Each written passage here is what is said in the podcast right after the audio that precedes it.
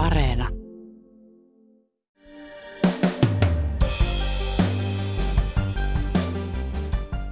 Tulivatko Turkin vaatimukset Ruotsin ja Suomen NATO-jäsenyydelle yllätyksenä ja olisiko niihin pitänyt osata varautua? Ruotsin NATO-päätös perustui ajatukselle, että ulkopolitiikassa ei tarvitse tinkiä arvoista. Mikään ei muuttuisi. Mitä Turkin vaatimukset tarkoittavat Suomen ja Ruotsin yhteiselle NATO-taipaleelle? Tänään on keskiviikko 25. toukokuuta. Kuuntelet Ylen uutispodcastia. Minä olen Heikki Valkama.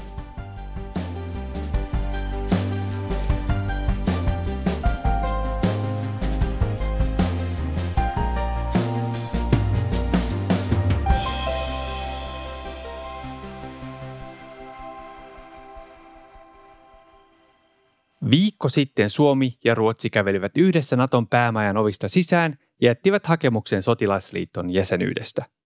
Yhteinen taival näytti harmoniselta.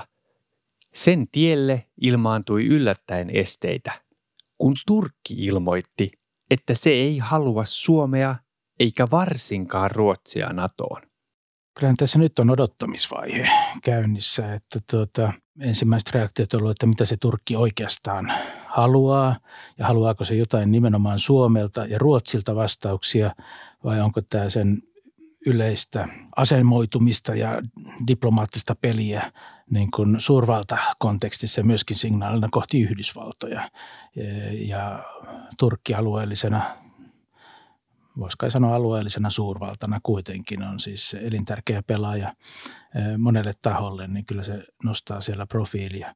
Mikko Majander on historioitsija ja ruotsinkielisen ajatuspajan Magman tutkija. Hän tuntee hyvin Ruotsin turvallisuuspolitiikan historian. Tämähän on sillä tavalla niin kuin ehkä kaikkein äh, ikävin asia, jos Suomen ja Ruotsin NATO-jäsenyys joutuu muiden pelien kohteeksi kuin mikä koskee heitä itseään. Mä aluksi ajattelin, että se voisi tapahtua nimenomaan tämän Ukrainan sodan niin kuin rauhan tien avaamisen takia, että sen takia esimerkiksi eka tapaaminen, eikä Niinistöllä oli Bidenin kanssa, musta oli vähän varoittava sillä tai niin pidättelevä siinä, että, että kuitenkin se iso asia oli tämä Ukrainan sota ja sen ratkaiseminen. Ja en uskonut missään vaiheessa, että Suomi ja Ruotsi olisi vaikka Yhdysvalloille joku vaihtoraha tässä asiassa, mutta ajattelin, että se on niin kuin mutkistava tekijä. No tähän kumpuaa sitten taas ihan niin kuin selkeästi Turkin omasta ää, asemasta ja roolista. Et siinä mielessä se ää, ei ole niin kuin Venäjän suurvaltapelin nappula, mutta jonkun pelin nappula ne on. Aluksi pohdittiin, että Suomen ja Ruotsin NATO-hakemus voisi eskaloida ja laajentaa Ukrainan sotaa, ja siksi pitäisi odottaa. Mutta Yhdysvalloissa tuli kuitenkin vihreää valoa, ja päätös jäsenyyden hakemisesta tehtiin kiireen vilkkaa. Mutta ongelmaksi muodostui siis Turkki, jonka kanssa nyt haetaan neuvotteluratkaisua. Voiko tästä muodostua jonkinnäköinen kivi Suomen tai Ruotsin kenkään tässä yhteisessä askelluksessa? En usko, että keskenäisen etenemisen kannalta Suomi ja Ruotsi tekivät koko kevään erittäin päättäväisesti töitä sen eteen, että paketti pysyy kasassa, aikataulut saadaan yhteen. Siinä jousti, jousti vähintään Ruotsi yhtä paljon kuin, kuin Suomi, että tota, he kiirehtivät oma, omaa prosessiansa ja, ja se hoidettiin kaikki ovat muista kiittäneet sitä, että tämä yhteen jengaaminen sujui näin hyvin. Ei Turkki, Turkin anneta sitä pilata. Mutta sitten, että kuinka, niin kuin, että tässä, tässä ei tehdä mitään ohareita toiselle niin kuin Turkin, ää, Turkin myönnytysten kannalta. Enkä usko, että NATO suostuisi edes sellaiseen. Kyllä tässä on, niin kuin Suomi ja Ruotsi on nyt yhtenä pakettina siellä Naton pöydällä. Ja oikeastaan tähän on nykynaton – ongelma vähintään yhtä paljon kuin Suomen ja Ruotsin ongelma. Että jos nykynato, joka on niin avoimin sylin äh, ottanut vastaan Suomen ja Ruotsin hakemuksia, äh, ei pysty käsittelemään sitä yhden äh, jäsenmaansa takia, niin eihän se anna kovin kummasta kuvaa sotilasliitosta. Palataan vielä Suomen ja Ruotsin suhteeseen. Kuinka poikkeuksellista tämmöinen on, että kaksi naapurusta tekee näin vahvaa turvallisuuspoliittista yhteistyötä ja lähtee yhdessä hakemaan NATOon samalla ovenavauksella? No itse asiassa kyseinen Turkki taisi vanhan vihollisensa Kreikan kanssa tulla Naton jäseneksi, jäseneksi samalla ovenavauksella. Ja jokuhan on vitsailu, tai muistan kun aikanaan vitsailtiin, että Naton suuri saavutus on se, että sen olemassaolon aikana Kreikka ja Turkki eivät ole sotineet keskenään, vaikka ovat olleet esimerkiksi Kyproksella hyvin vahvasti vastakkain.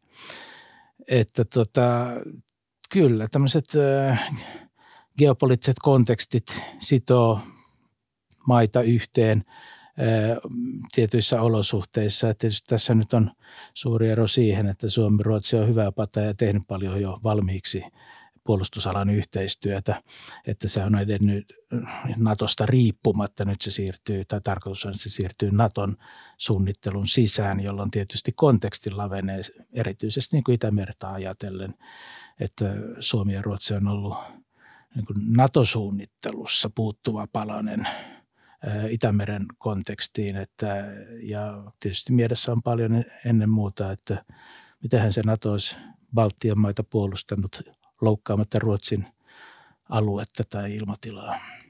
Eli tässä se mielessä niin kuin laadullinen aspekti tähän tulee lisää, mutta muutenhan tämä jatkuvuutta, joka on ollut niin kuin ehkä maiden historiasta ja niin kuin ihan Natosta riippumattakin on ollut kohtalon yhteys ja keskinäisriippuvuus Suomen ja Ruotsin välillä, mutta nyt se saa hyvin konkreettisia muotoja.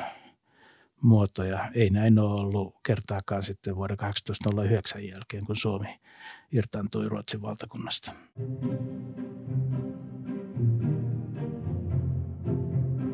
Närheten mellan Finland och Sverige är inte enbart... Sverige och Finland eh, ansöker tillsammans om medlemskap i NATO. Presidentti Niinistö puhui Ruotsin parlamentille. Tunnelma oli arvokas. Suomen ja Ruotsin lähtökohdat olivat kuitenkin todella erilaiset. Suomi on ollut ulkopolitiikassa pragmaattinen, Ruotsi taas idealistisempi. Riikka Kämppi, joka on yhteiskuntasuhteiden vanhempi neuvonantaja konfliktinratkaisujärjestö CMIssä, kuvaili tätä niin, että Suomi on ollut juopon vaimo, joka ymmärtää elämän raadollisuuden, ja Ruotsi taas on ollut idealisti. Mitä ajattelet tästä vertauksesta? Aika lennokkaalta kuulostaa eihän nyt Ruotsikaan ihan naivi ole ollut tässä ulkopolitiikassaan, että niin kuin sanoit, niin ulospäin on ollut idealistinen, mutta jos esimerkiksi Ulf Palme antoi sille voimakkaalla kolmas maailman retoriikallaan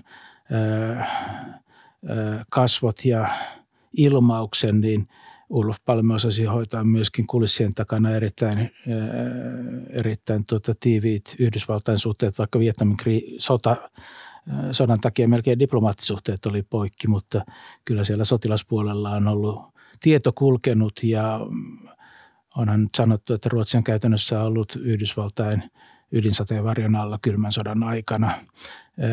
Myöskin Ruotsin vahva asetteollisuus kyllä osasi käydä kauppaa maailmalle, vaikka, vaikka maa harjoitti moraalipolitiikkaa ja puolueettomuuspolitiikkaa, että kyllä, kyllä Ruotsissakin osataan olla niin kuin realismi, realistisia ja, ja ehkä tämä on jännä juttu, että nyt 2000-luvun alussa tämä heidän uskonsa siihen, että puolustusvoimia tarvitaan vain kansainväliseen kriisinhallintaan, niin ja sehän oli niin kuin jännä, että se ei ollut suinkaan pelkästään esimerkiksi vasemmiston tai sosiaalidemokraattien idea, vaan kyllä ihan yhtä lailla säästöpolitiikkaa lähti Reinfeldtin hallituksen osalta, että puolustusvoimista voidaan säästää. Sinälläänhän tässä historia vähän toisti itseään, että Ruotsi teki vähän vastaavaa temppua ekan maailmansodan jälkeen 20-luvulla.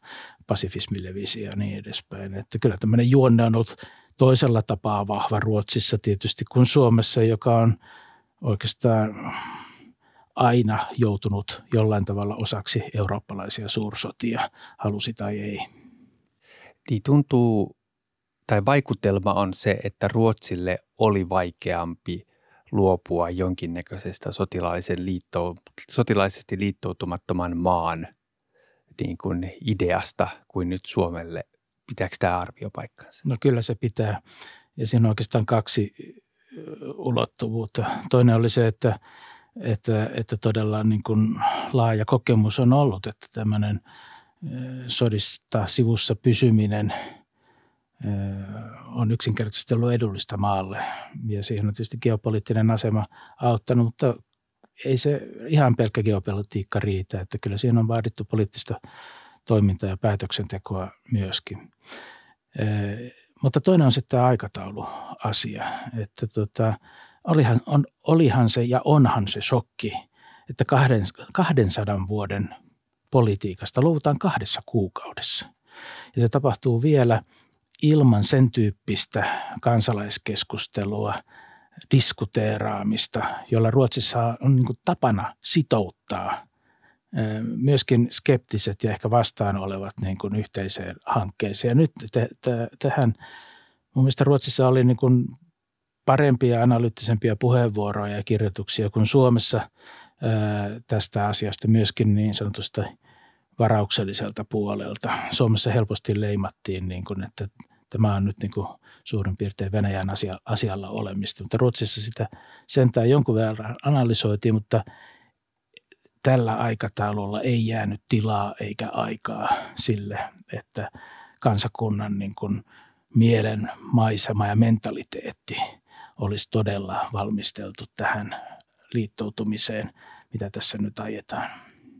Ulkoministeri Pekka Haavistolta on kysytty, onko Suomi ollut sinisilmäinen, kun se on luottanut sokeasti Naton avoimien ovien politiikkaan. of course we have been asked time to time that are we, have we been too blue-eyed that, uh, that uh, on, on NATO's open door policy. I have to say that I have been this spring twice in, in Turkey talking uh, very much with my good colleague uh, Minister Savu Soklu and, and basically on those discussions uh, there were no problems raised and, and so forth. And now when we see the problem... Vaikka Haavisto vakuuttelikin, että kahdenkeskiset keskustelut Turkin ulkoministerin kanssa ovat sujuneet hyvässä hengessä, Turkki on kuitenkin yhä julkisesti jyrkästi vastahankaan. Eikö meillä tai Ruotsissa osattu varautua siihen, että Turkki esittäisi vaatimuksia? Kyllä mä luulen, että siellä on uskottu kyllä yhtä lailla kuin Suomessakin. Nämähän on tavannut joka viikko jotkut ministerit ja pohtinut juuri tämän tyyppisiä asioita, mutta fokuksena oli aika pitkän aikaa tämä, niin kuin, että ongelma on Venäjä. Mikä on se Venäjän reaktio ja mikä, miten turvataan Suomi ja Ruotsia ja jaetaan riskit tällä väliaikana, kun hakemus on mennyt sisään ja hyväksymispäätökset tulee parlamenteista. Että siinä mielessä tämä, mä luulen, että mm, varsinkin Naton pääsihteerin kerta toisensa jälkeen vakuuttelu siitä, että tämä tapahtuu nopeasti ja avoimin sylin ottaa vastaan, niin kyllä mä luulen, että siihen on uskottu ihan yhtä lailla Suomessa kuin Ruotsissa. Mutta musta tässä niin kuin molemmissa maissa tämä keskustelua on sekoittanut se, että Natosta on puhuttu ei vain puolustusliittona, vaan myöskin niin kuin arvoyhteisönä. Ja Suomessa varsinkin tässä on tullut tämmöinen kärjistys, että vasta NATOon liittyminen tekee meistä oikean täysivaltaisen länsimaan, jolla on painottunut tämmöinen arvoyhteisöajattelu. Nyt kannattaisi muistaa, että NATO on kuitenkin aivan ensisijaisesti nimenomaan sotilaallinen puolustusliitto ja sinne ei ole alun perin valikoituneet maat minkään yhteisen suoranaisen arvopohjan mukaan. Huomautettakaa nyt vaan, että, että Naton perustajajäsen oli esimerkiksi Portugali vuonna 1949, joka oli selvä diktatuuri. Francohan oli sylkykuppi siinä Espanjan äh, diktaattorina, koska oli ollut Espanjan sisällissota. Ei kukaan kyseenalaistanut sitä, että tuleeko Portugalin mukaan, joka on Britannian vanhin liittolainen äh, satojen vuosien takaa. Eli sille lankesi paikka siihen. Eli ei siellä ollut pykälää, että pitää olla parlamentaarinen demokraattinen systeemi, kun NATO pantiin pystiin. Aiemmin keväällä presidentti Sauli Niinistö viittasi, että Turkki tukee Suomen tavoitteita – ja myöhemmin hän on kertonut, että Turkin presidentti Erdogan on luvannut tukeensa. Turkin viestit olivat toisenlaisia.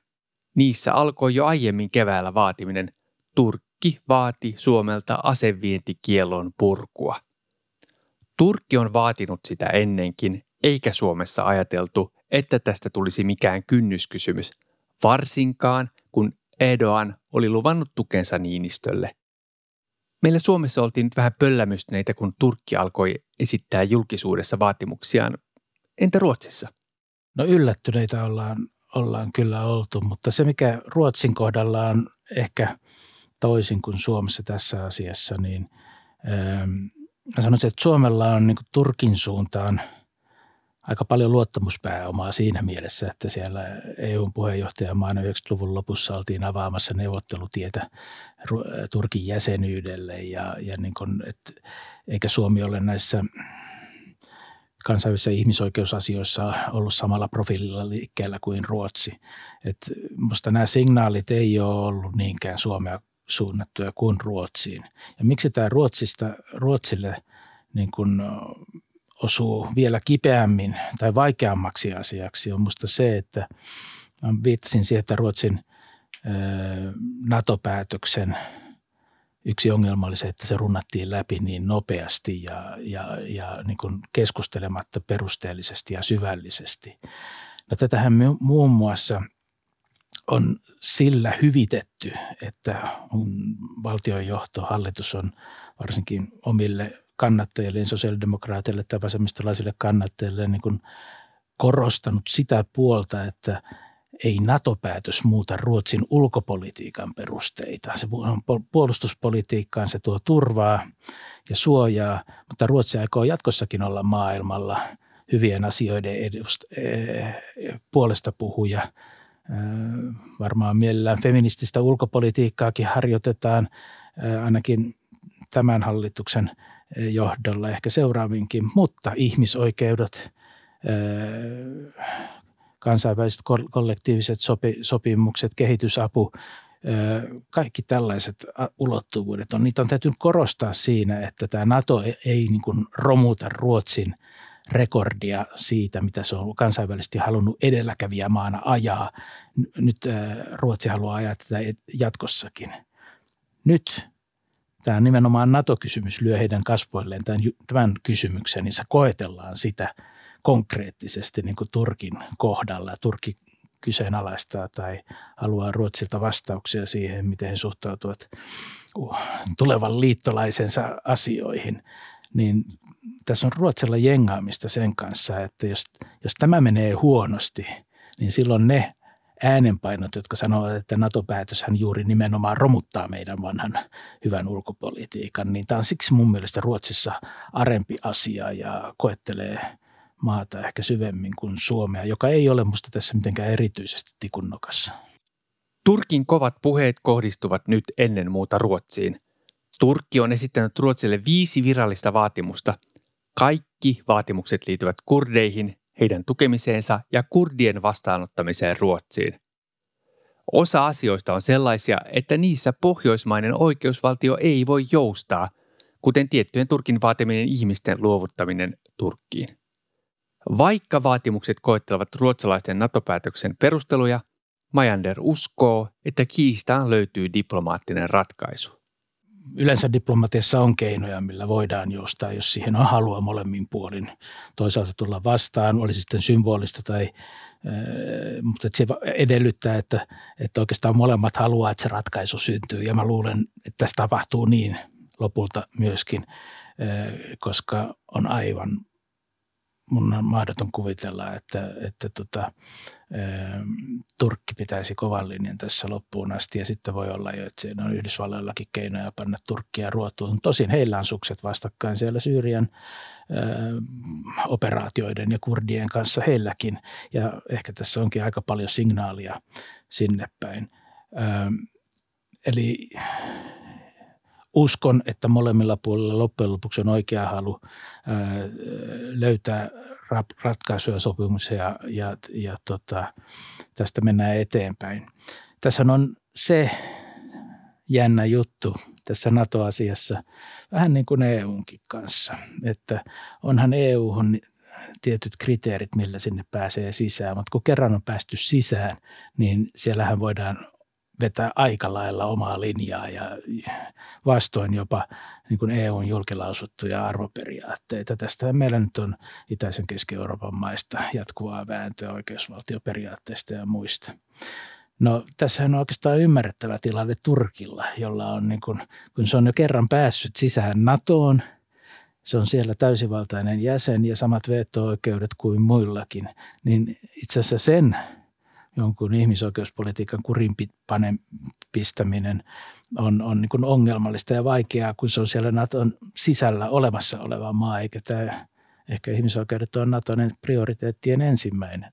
Et jos se haluaa nyt vaikuttaa siihen, miten heitä kohdellaan niin Naton jäsenä ja muuta, niin tämähän on se paikka. Et sen jälkeen, kun väki on tullut sisään, niin ei pysty profiloitumaan näin. Eli, eli se on jännä klubi NATO myöskin siinä, että tota, kun on kerran päästy sisään, niin, niin miten kohdellaan tai – miten tulee kohdella sellaista maata, joka katsotaan toimivan ongelmallisesti. Että näiden terrorismiasioiden osalta esimerkiksi, niin mun käsittääkseni monet NATO-maat harjoittaa suurin piirtein samanlaista politiikkaa tai arvioi näitä kurdijärjestöjä niin kuin vaihtelevalla tavalla, mutta ei Turkilla ole keinoa hyökätä heidän kimppuunsa juuri nyt samalla tavalla, koska ei ole millä kiristää. Ruotsin kohdalla on. Ruotsin politiikassa Turkin vaatimukset kiristävät asetelmia. Syksyllä on valtiopäivävaalit ja hallitus tahtoisi tietysti ratkaista asian mahdollisimman pian ennen sitä. Se, mikä tässä on niin kuin ehkä Ruotsin sisäpoliittista asetelmien kannalta kiinnostavaa ja jännittävää, on, että kun yksi tekijä sosiaalidemokraattiselle hallitukselle, miksi tässä edettiin näin nopeasti, oli se, että syyskuussa on ne parlamenttivaalit tulossa.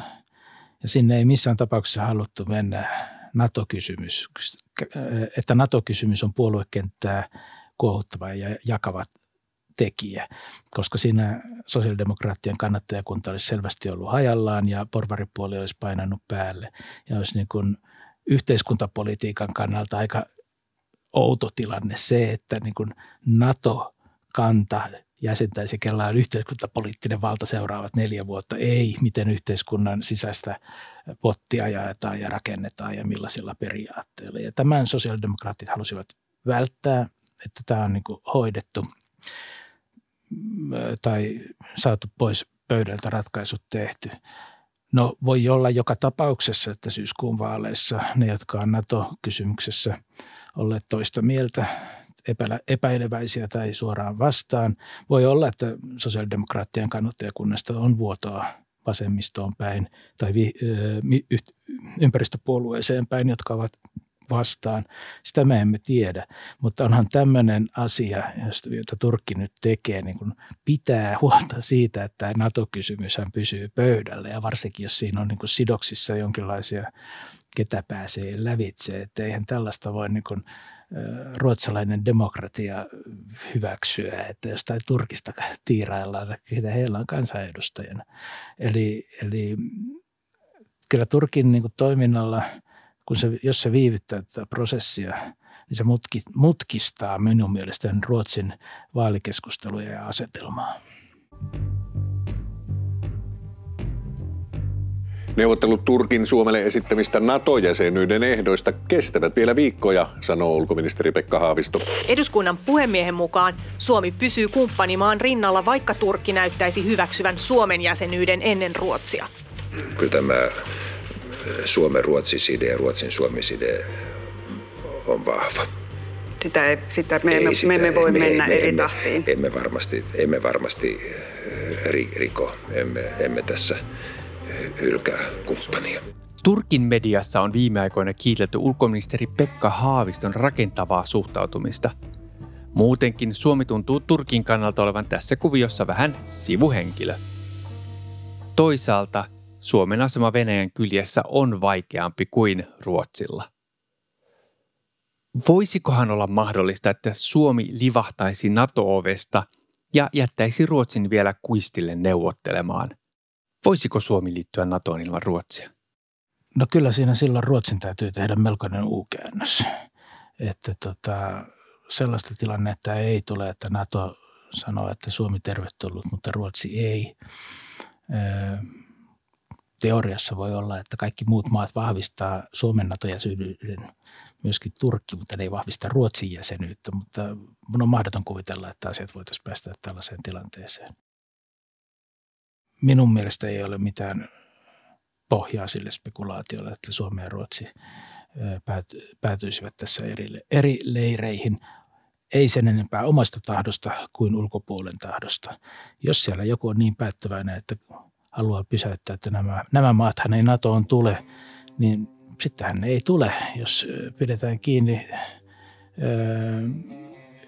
konsensuspykälästä, että kaikkien täytyy hyväksyä.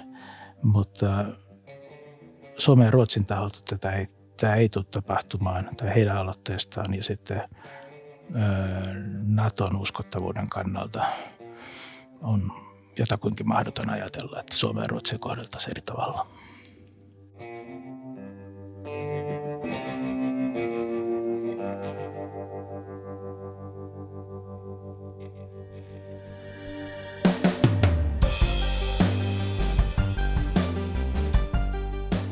Kiitos kun kuuntelit Ylen uutispodcastia. Ylen uutispodcast ilmestyy joka arkipäivä kello 16 Yle Areenassa. Sieltä löytyvät myös edelliset jaksot. Voit lisätä meidät suosikiksi painamalla sydäntä.